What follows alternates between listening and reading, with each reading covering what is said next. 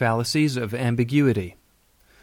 The fallacies in this section are all cases where a word or phrase is used unclearly. There are two ways in which this can occur. 1. The word or phrase may be ambiguous, in which case it has more than one distinct meaning. 2.